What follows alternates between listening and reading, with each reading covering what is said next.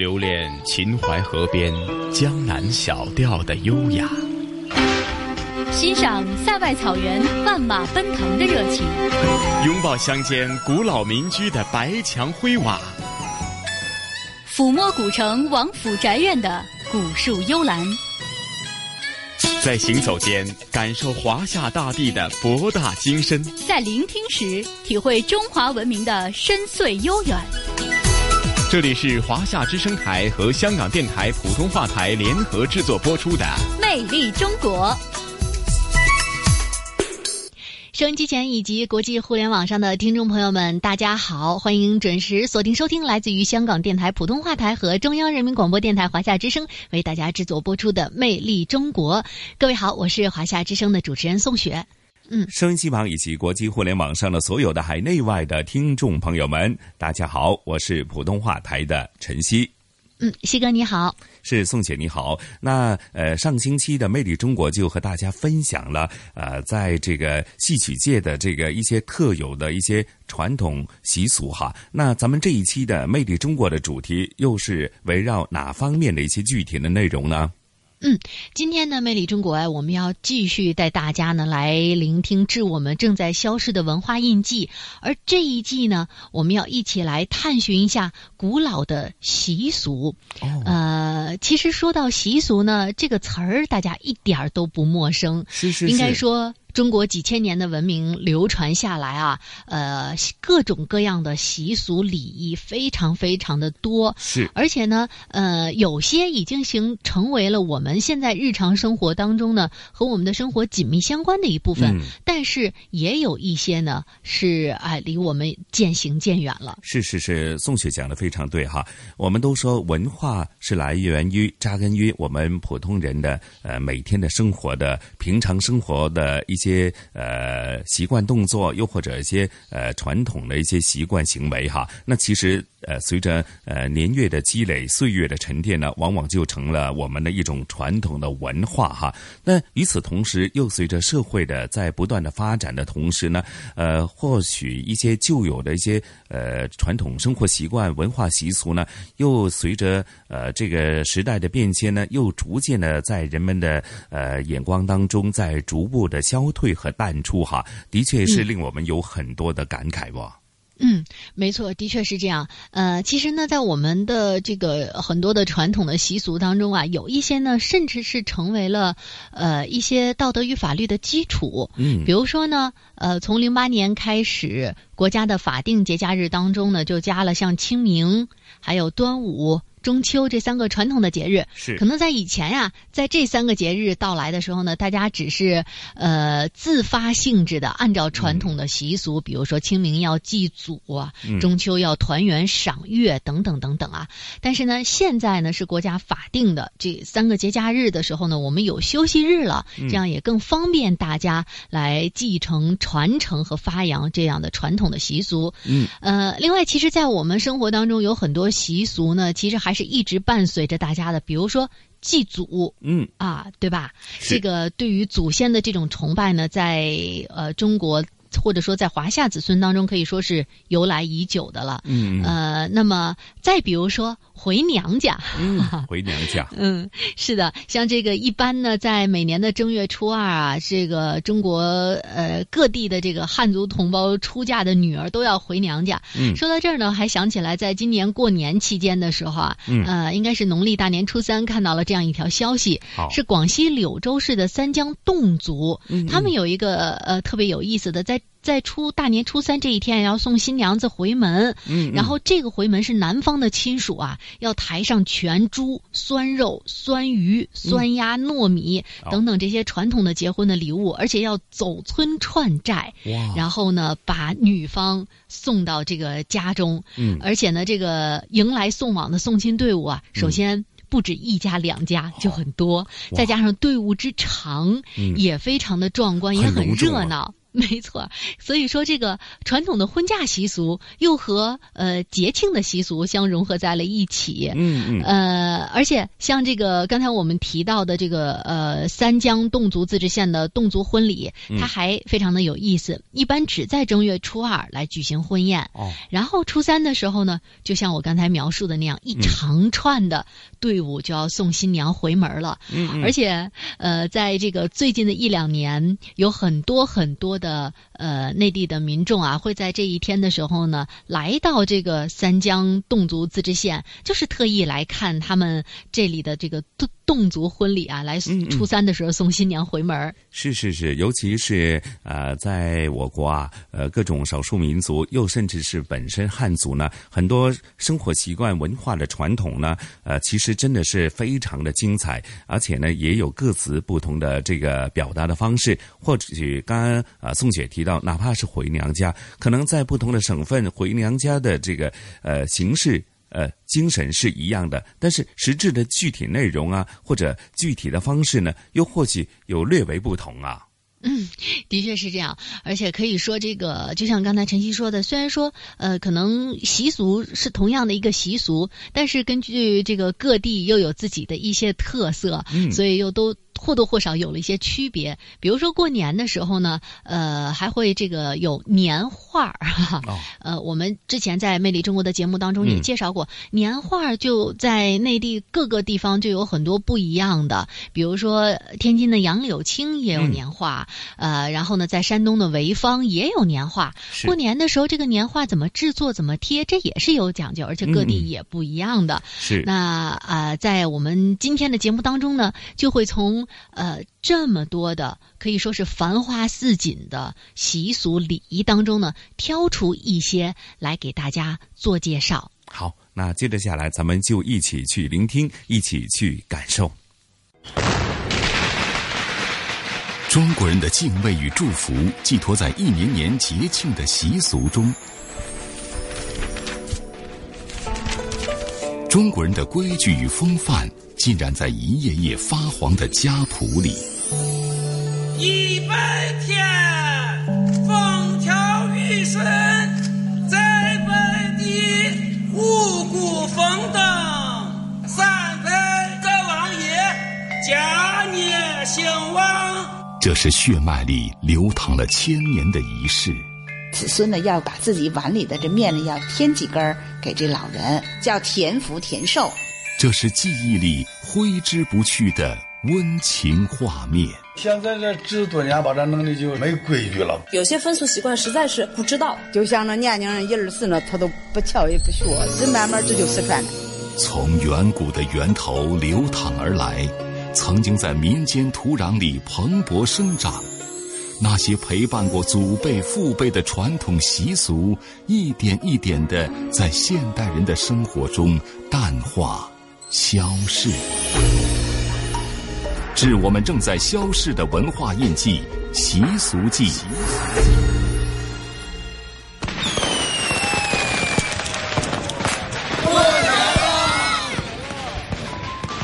春节，中国人最重要的节日，伴随辞旧迎新的喜庆，五彩纷呈的年俗，寄寓着欢乐祥和，绵延数千年。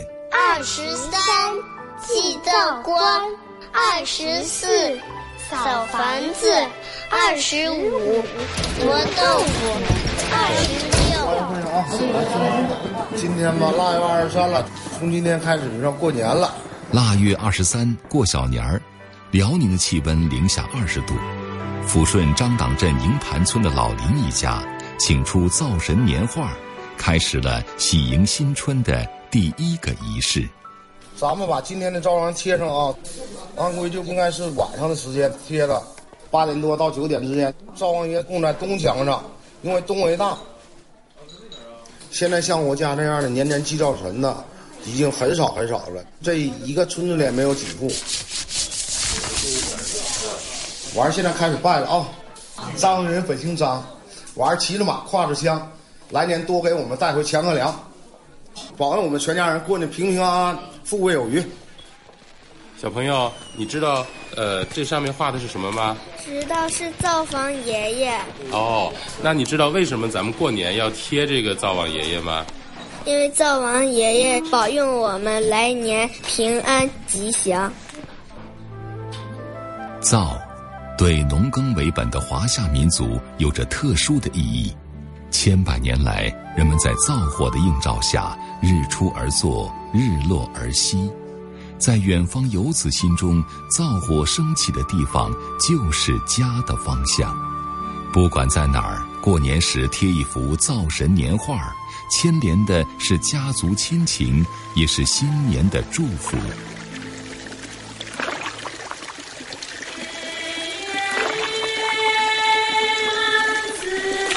千里之外的江南水乡，呈现的是另一幕独特的年画风俗。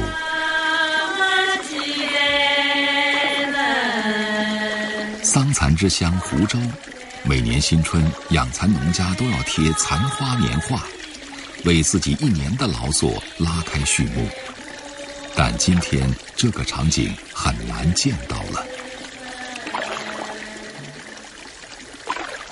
当地民俗专家倪水根想找一户仍然贴残花祭残神的人家，一直不顺利。这个就是才华娘娘的这个年画，像这个每年就才华娘娘生日这一天呢，祭拜一下呢，期盼呢年年呢沾上了养成了都有一个好的收成。这一个年画呢，就是叫猫蝶富贵，上面呢有两只小猫。养蚕人家呢就怕这个老鼠，因为这个老鼠要把这个蚕宝宝吃掉的。贴这个年画以后呢，老鼠呢就不进来了。猫蝶富贵这个的话呢，中国上古的先民把五谷播种、收获的周期称为年。殷商甲骨文中“年”字由人字与禾苗的“禾”字组成，意思是丰收之后，农人载谷而归。过年象征着又一个劳作季的开始。年画起源于先秦时期的桃符，辞旧迎新之际，人们把桃木板悬于门外，刻画神荼、郁垒两位神将的形象，祈福避祸。门神门神骑红马，贴在门上守住家。门神门神扛大刀，大鬼小鬼进不来。年画增添喜庆，也传承着传统文化。忠义千秋的关羽，恪尽职守的秦琼、尉迟恭，教子有方的窦燕山，这些喜闻乐见的人物形象，以年画的方式辗转于千门万户的方寸之间。他所表达的道德伦理，也影响着世世代代的中国人。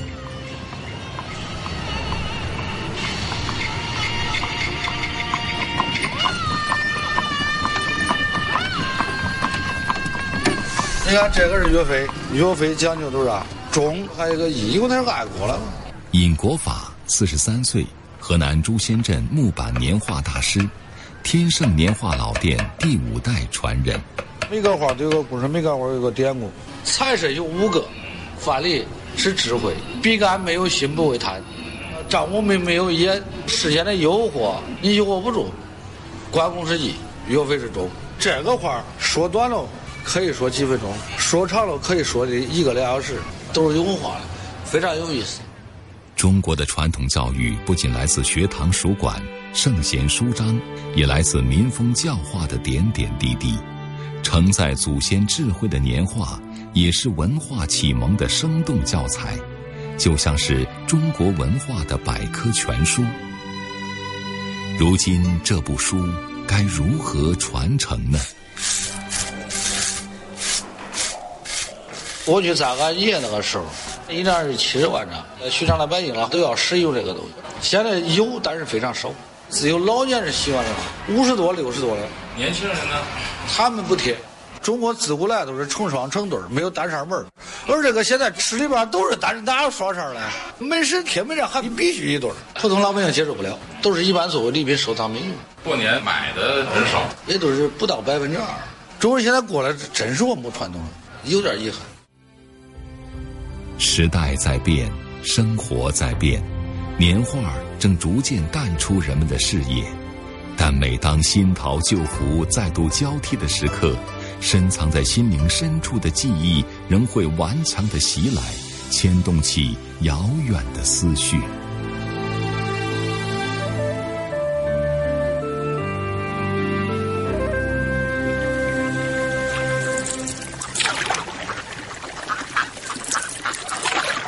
春节前，在湖州上联镇寒山村，泥水根终于找到了还在贴残花年画的人家。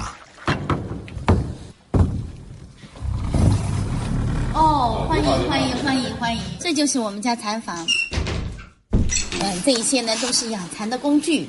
这个年画就这样贴在蚕房的这个门上是吧？哎，是的，是的。贴的是这个蚕花娘娘是吧？是一个蚕房的标志。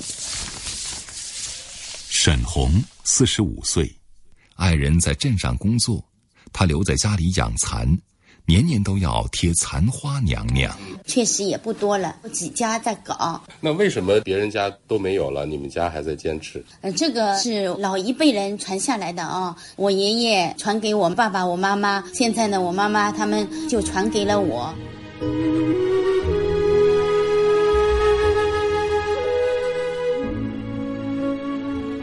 清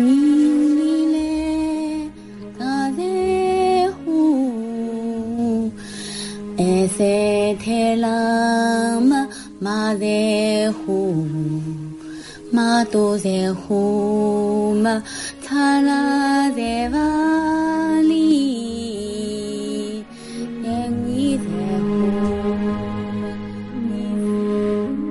爆竹声中一岁除。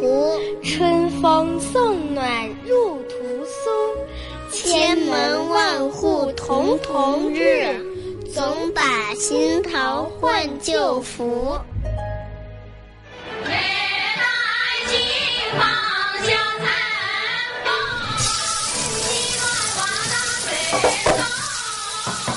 二零一五年十二月二十七日，丁丹丹早早回到父母家。这一天是父亲丁立忠六十六岁生日，按照宁波当地习俗，他要亲手给父亲做一碗六十六小块的红烧肉，得切六十六小块儿。因为现在民俗类的东西呢，就是我们平时忽略的越来越多了。呃，有这么一个呃风俗的话，我们呢也去传承一下。一个嘛，给小辈儿看看哦，比较有意思的一些习俗。一个嘛，就是借此机会呢，给让老爸老妈呢也开心一下。二三四五六七八九十，给他四块。这个习俗在江浙一带流传很广。为什么要做一道红烧肉？丁立忠老人说：“这是一个坎啊，说你那个不死也掉块肉，就是这个意思。这位女儿呢，好像那比较呢孝顺的话呢，她就是说。”呃，她做，她来补这块肉，就这个意思。丁丹丹有一双儿女，儿子十一岁，女儿六岁，她希望这个习俗能继续传给他们。妈妈为什么做六十六块啊？因为外公六十六岁。他是宁波的一个老传统，你知道吗？刚刚知道。刚刚知道，以后等那个妈妈老了，到了六十六岁也过生日，你们会给她做六十六块红烧肉吗？会。这里是北京民俗博物馆所在的东岳庙，地处繁华的朝阳门，往北是时尚的三里屯商圈，往南是热闹的世贸天街。踏进庙门，街市喧嚣便被隔开，这里像是被遗落在时光之外，陪伴着民俗文物的只有叶子落尽的古树。民俗博物馆副馆长李彩平在这个闹中取静的院落工作了十三年，对中国的传统习俗很熟悉。过去的那个亭堂的布置特别特别的讲究，布置寿堂，它可能中间男的女的摆的是不同的，它也有摆这个寿字的一个大寿啊在那儿，可能也有摆这个神仙的。之后两边呢。还有寿屏呀、寿帘啊、横幅这块过去都是金玉满堂呀。那条案上，它要有这个福禄寿三星，比如说有瓷质的，有木质的，有不同。完了还有胆瓶啊、茶叶罐啊，啊，包括一些这个呃旁边的那个寿蜡烛啊，啊，它这些东西都有寓意。寿帐、寿帘儿、福禄寿摆件，还有八仙桌，曾经鲜活的寿礼用品，从民间收集来，静静的留在博物馆。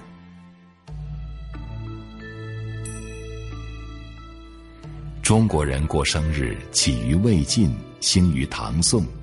六十岁以下过生日叫过生，六十岁以上过生日才能叫做寿。六十是耳顺之年，所以就有了耳顺始作寿的习俗。老人做寿，全家要吃长寿面，面条要越长越好。这是天南海北的中国人生活中最温情的画面。一碗热气腾腾的寿面，寄托着儿女们的心愿，也温暖着老人的心。李彩萍说：“这个习俗虽然保留了，但一些细节被遗忘了。另外呢，就是还有这个子孙呢，要给这个填这个自己碗里的这面呢，要添几根儿给这老人啊，这是要添面填福，叫田福田寿。现在现在没有了，但是有的地方还是有的啊。”朝野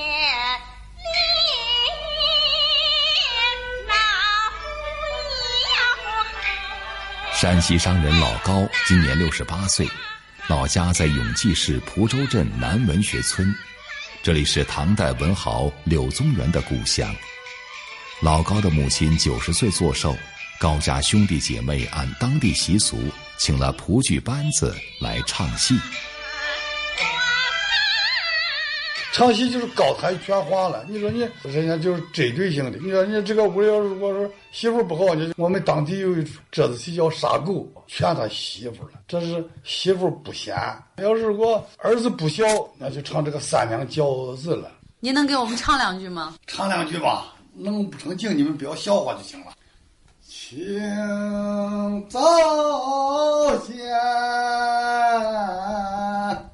记谁山。当老高给母亲即兴清唱上一段的时候，九十岁老母亲浑浊的眼神儿一下子清亮了。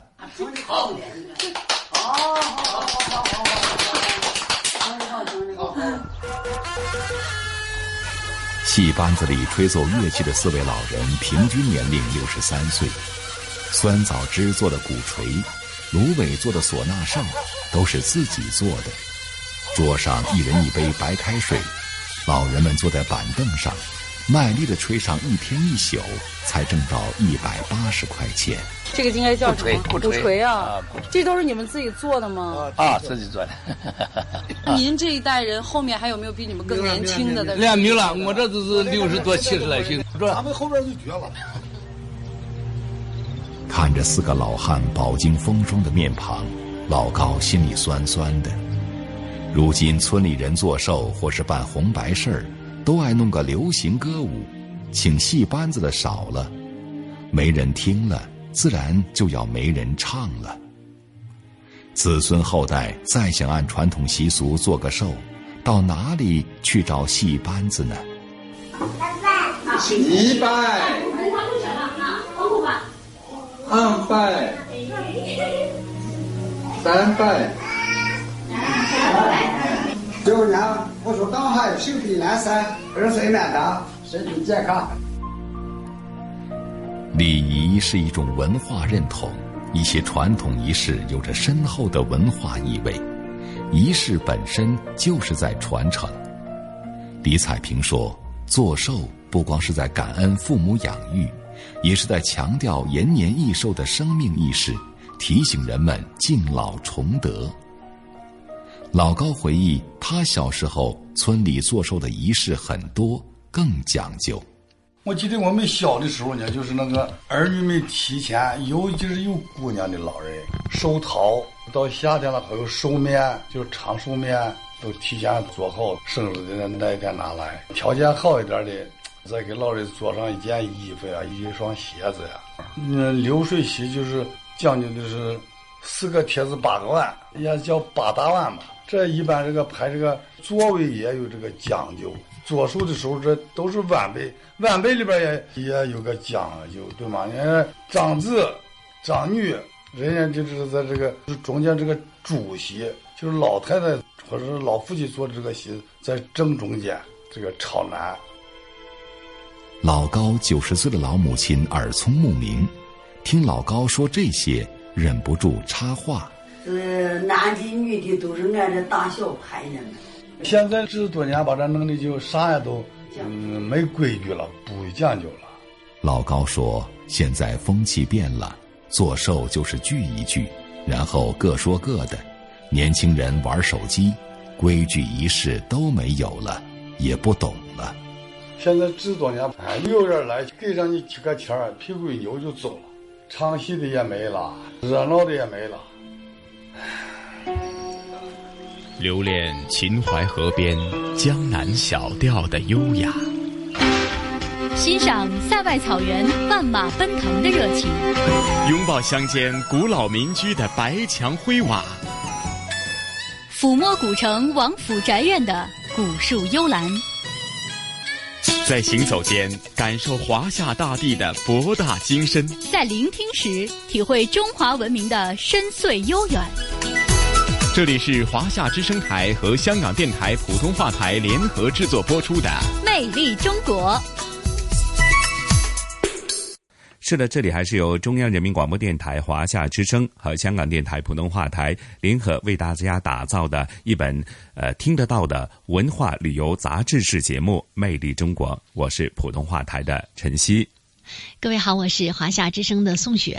是宋雪，刚刚聆听的，呃，其实就在我们生活周围的这种文化传统习俗啊，真的是非常的多姿多彩哈。那刚刚也提到，其实呢，或许呢，很多精彩的文化习俗呢，随着社会的在不断的呃进步发展的同时呢，呃，虽然。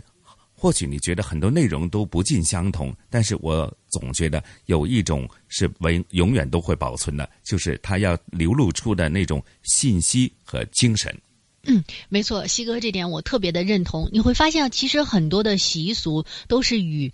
德与道相关的，嗯，呃，很多的习俗当中，比如说我们刚才节目里面提到的，呃，做寿里边呢就有这个对于长辈的那份敬重。那么，呃，婚礼也是这样的啊。呃，另外呢，在我们接下来的节目当中，大家还会听到在各地表达这种。尽孝的时候，这种呃也会有一些不一样的方式方法。嗯，比如说呢，像这个在河南啊，有一些地方呢有这个叫做蒸面羊啊，蒸面羊，哎，怎么个解读啊？这个呢是他效仿了羊羔跪乳的故事，呃，所以呢，这个在这个地方呢，呃，自古就有着送羊的习俗。嗯，每年呢，在阴历的六月。长辈呢就会给像外孙啊、外甥啊来送羊，提醒他们呢要尊母尽孝，懂得感恩。呃，最初呢送的还是活羊呢，哦，后来呢就改蒸这个用面蒸出来一个羊的形象，所以呢就成了送面羊。但是呢，也是像呃像现在刚才西哥觉得哦，原来还会有这样的一种呃形式来告诉。晚辈，你要这个尊重长辈，要孝敬长辈啊！其实就是这样的一种呃蒸面羊的手艺。现在在当地呢，可以说也是慢慢慢慢的呃这种不被别人了解了。呃，小辈离家远了，长辈们亲手蒸面羊的心意呢，有的时候也就渐渐的消失了。而这个送羊象征的意味啊，也越来越少。其实，嗯，有的时候你想一想啊，这个。蒸的这个一个面羊捧在手中的时候，呃，如果你真正的理解它背后的含义和它传承多年下来的这样的一种意义，其实它真的是非常非常沉甸甸的一份责任和寄托。是，其实我自己就有些联想，比方说你说呃孝顺，其实很多时候都是带出一种对长辈或者是对家的一种呃。呃，感觉吧，哈，比方说，就拿刚过去的农历新年啊，春节吧，呃，为什么呃中国人传统的习俗都要哪怕是长途跋涉，呃呃，都要回家？呃过年团圆，其实也是带出一种我们的在呃品德方面的一种。呃，修行吧，啊，当当中呢，其实何尝不是带有这种孝顺尽孝的意思在里边？所以我觉得有时候，无论你是坐船、坐飞机也好，坐火车也好，哈，其实你往家里奔的同时呢，其实带出的就是对家里人的一种眷恋，对家的一种依赖，甚至是呃，我们俗话讲的对土地的一种情谊结，对父母、对长辈的一种孝顺的体现吧。嗯，的确是这样。所以说，无论是在古老的习俗，或者说在传统的习俗啊，在当代都有一种呃新的演绎和传承。嗯，那接下来呢，我们就继续来聆听致我们正在消失的文化印记——习俗记。好。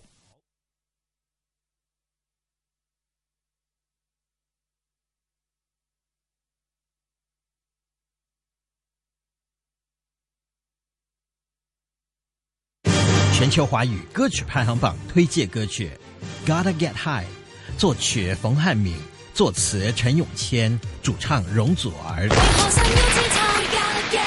中国人的敬畏与祝福寄托在一年年节庆的习俗中，中国人的规矩与风范浸染在一页页发黄的家谱里。一百天。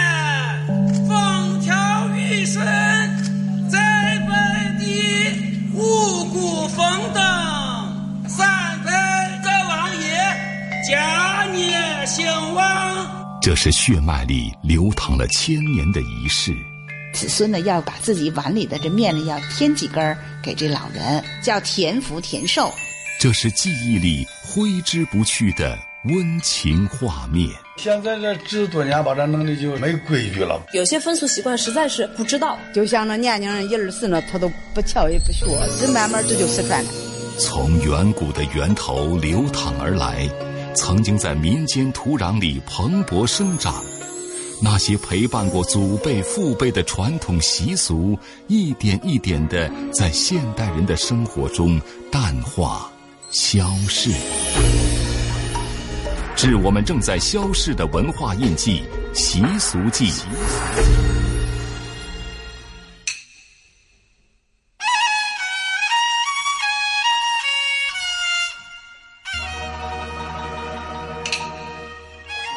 一场隆冬时分的雪淹没了八百里秦川，出了西安城向北，拐上一道黄土原，就到了富平县东董村。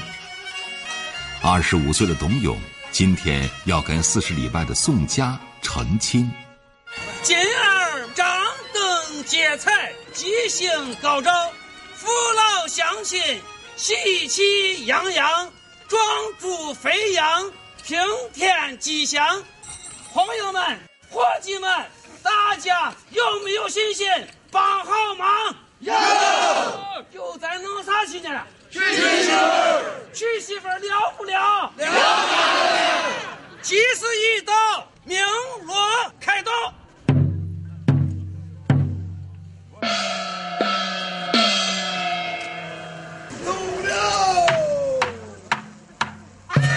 新郎官董永胸前交叉着两条大红丝绸被面，满脸带笑，给乡党们发纸烟、发喜糖。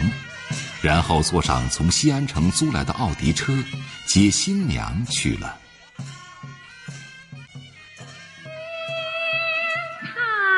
富平地主关中，传说大禹曾在这里浇筑华夏九鼎。董家祖祖辈辈在富平很传统，儿子的婚礼该怎么办？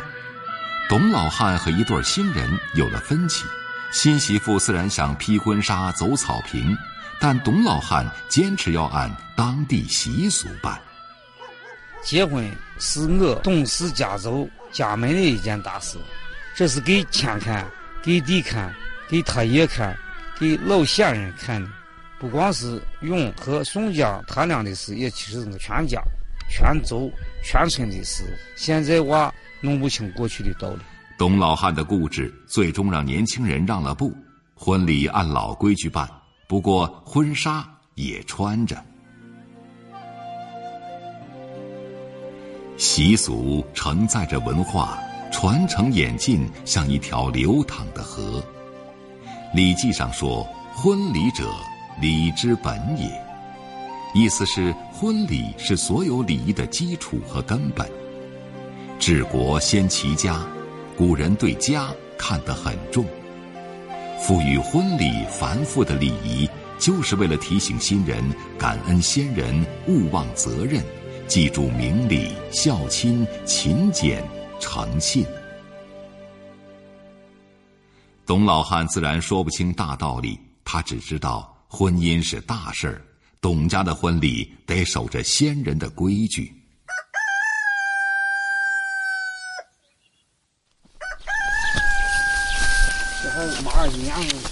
按陕西的风俗，大婚之日，晨起第一件事便是祭祖。一大早，董老汉带上儿子董永和叔伯兄弟董氏族人一起，徒步来到几里外的董家祖坟。今儿鸡鸣列香案，圣果司天神拜祖先。董氏子孙。在俗人的宋词中，董家父子跪在祖坟前，神情肃然，叩头祭拜。爸，今天是你孙子董荣的结婚的，儿子给把最疼爱的孙子金娃子结婚，我给那个你就放心吧，儿子也做的可以啊。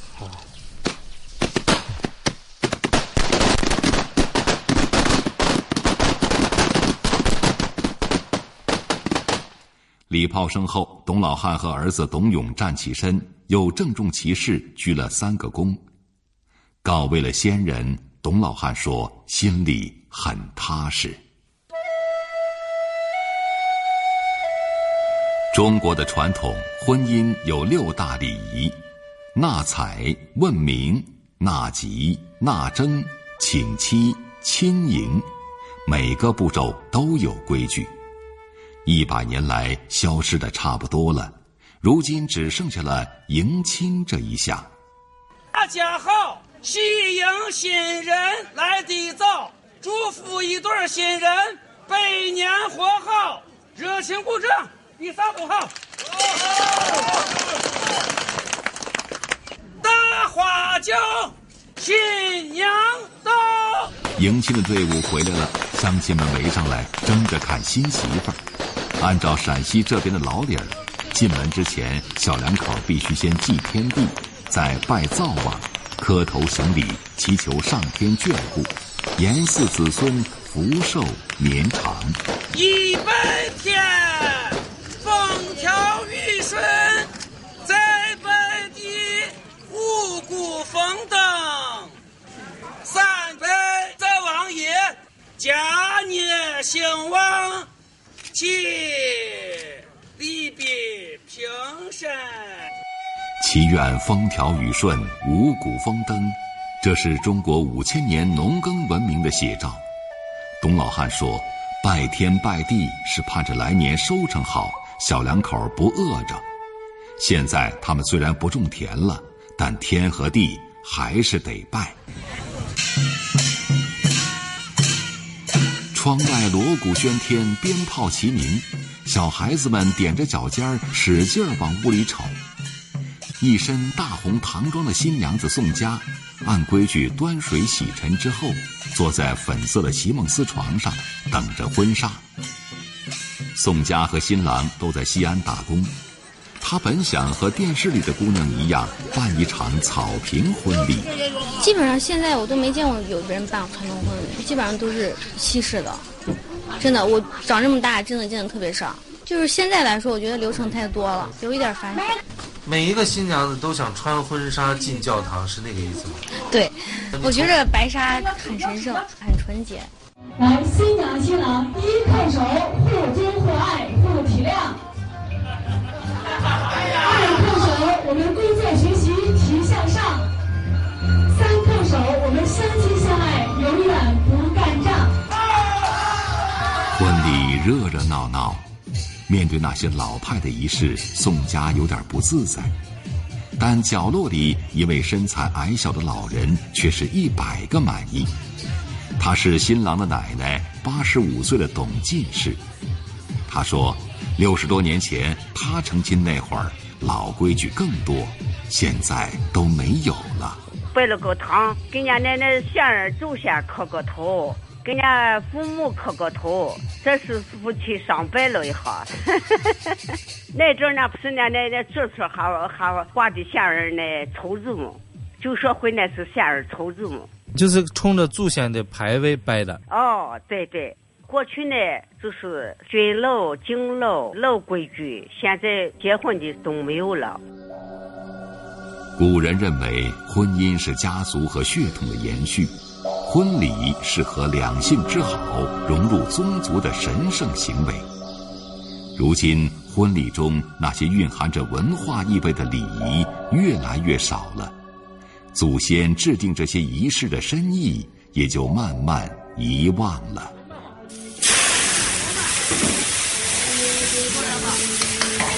八凉八热嘛，都是你做的。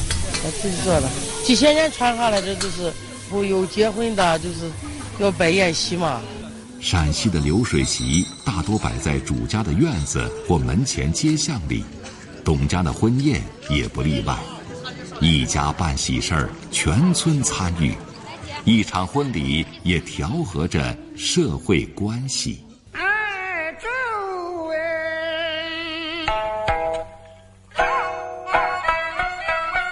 你看这碗底下是不是一个红点点？其他的碗底下有的是绿点点，还有的是黄点点。为啥？过世的时候，这些餐具都是从乡党家里借来的。红点点代表的是张家的，绿点点代表的是王家的。过完世以后，物归原主。这个习俗从古到今，无论是穷人还是富户，没有变过，都是如此。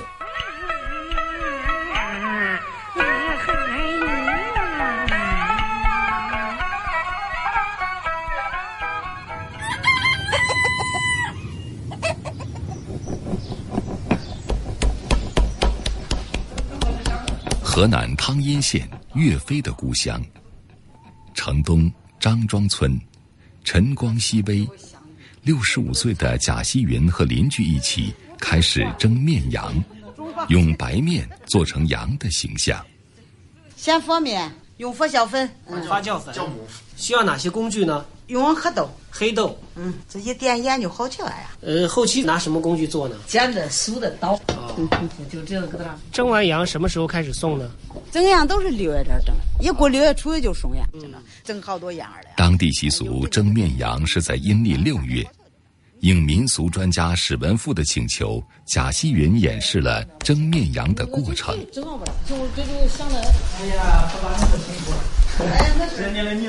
史文富说：“这个村一千八百多口人，还会蒸面羊的没几个了。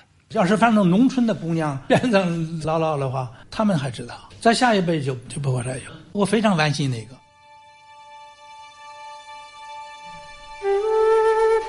六月蒸面羊的习俗起源于春秋时代，最初是送活羊。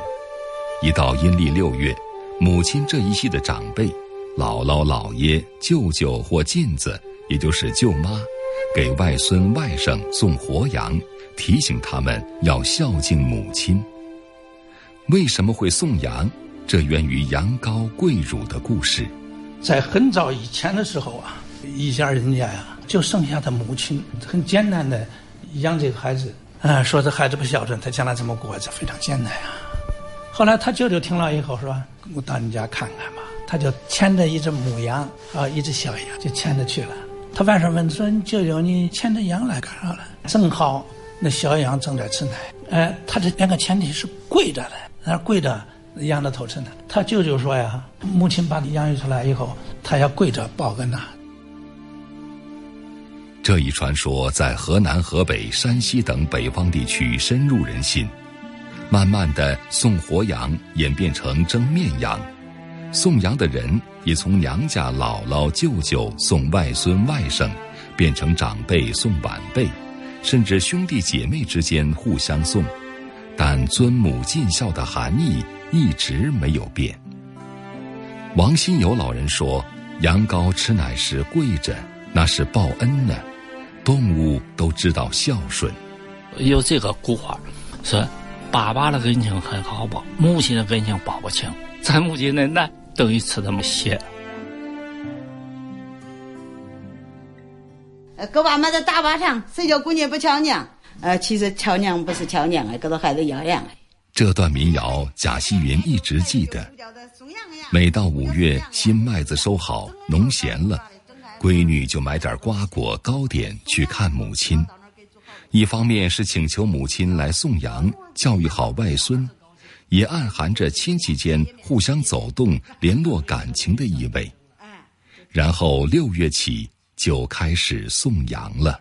最早就是六月初一，就是头一天抢头羊，谁抢到前面谁就好。所以说六月初一只要走到街上啊，这个村间小道上，都是他姥姥镜子挎的那个长条篮子，都是挑把上的。揉好了面，贾细云把面搓成擀面杖粗细的面棒，略弯成弧形，一端是头，一端是尾，中间是羊身，将头部压平，再拿另一块面搓成一个大面团，做羊头置于顶部，在羊头上用剪刀剪出羊角、羊嘴，用梳子压出羊毛的纹理来。最后再用黑豆点上眼睛，一个面羊就成型了。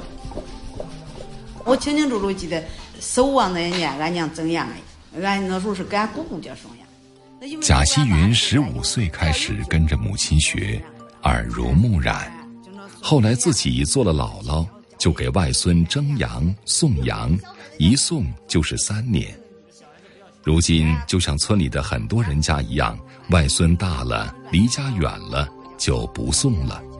蒸面羊的手艺也日渐荒疏。这都多少年不干了？弄原来弄的比这好瞧。不干多少年了？十几年了。剥羊儿的人都懒了。现在你说人都懒了？是啊，就像那年轻人一二十呢，他都不跳也不学，这慢慢这就失传了，可惜。汤阴城北四公里，离张庄村不远。就是古代有里城遗址，传说周文王就是在这里推演《周易》。史文富说，《易经》早有名士，善事父母，天经地义。他那卦里边，他不就显示出来吗？天尊地卑啊，你上下有序啊。你从国家也是这样的，家庭也是，父母养育子女啊，你子女你是孝顺父母，就这种关系。汤阴人送羊最看重三只面羊：大羊、二羊、三羊。大羊有时需要十斤面，蒸出来直径半米长。它大羊它是啥呢？前头俩蹄儿趴着，后头俩蹄儿，哎，也是趴着，它头在中间的，是这样。有羊角，哎，它好看。这是大。三只羊的背后是易经文化的精髓。千百年来，当地人将《易经》中的三阳开泰观念融入其中，送羊习俗承载着孝道，也蕴含着中国的传统文化。店里面挺忙的，从早上呃八点多就有人过来取羊，然后店里面就挺忙的。今天的汤阴蒸面羊的习俗有了新变化，街边的蛋糕店里。蛋糕羊、面包羊越来越多。阴历六月，人们依然送羊，但很少有人再给外甥讲故事、说孝道。长辈亲手做的心意没有了，孩子们也无所谓了，亲情都变淡了。原来还有一层意思，他妈要给他孩子讲：“你看蒸的羊多好，都是你姥姥用心给你做出来的。”现在这层意思没有了。我那表弟，呃，开始还给他送二年，后来表弟说：“哥，别送了，你就不送了。”说起这些，七十多岁的史文富怅然若失。中华民族之所以是中华民族，它就是中国这几千年过来的礼仪传承下来的，靠文化来传承的。如果我们老都过成圣诞节，还什么中华民族了？没特色了。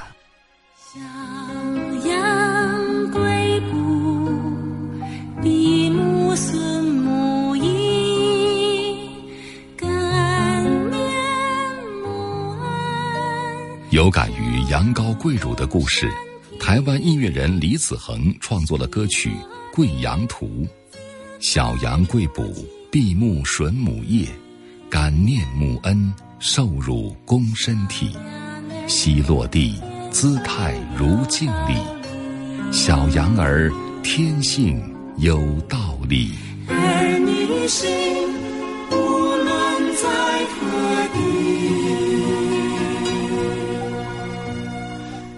双亲一生感恩你。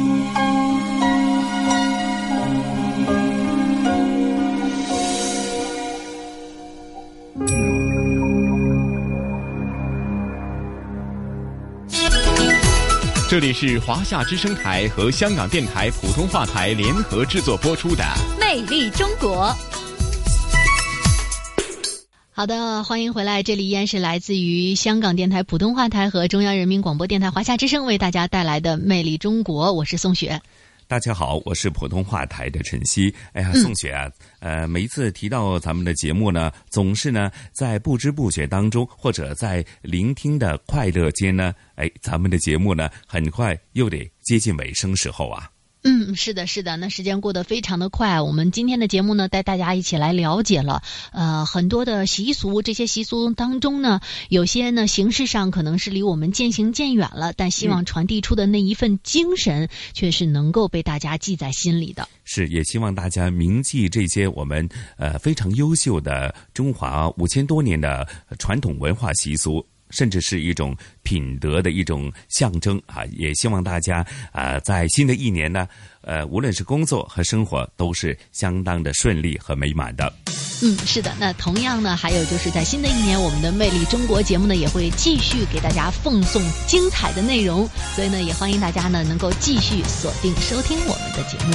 是约定大家下星期同样的《魅力中国》的节目时间，咱们不见不散。拜拜。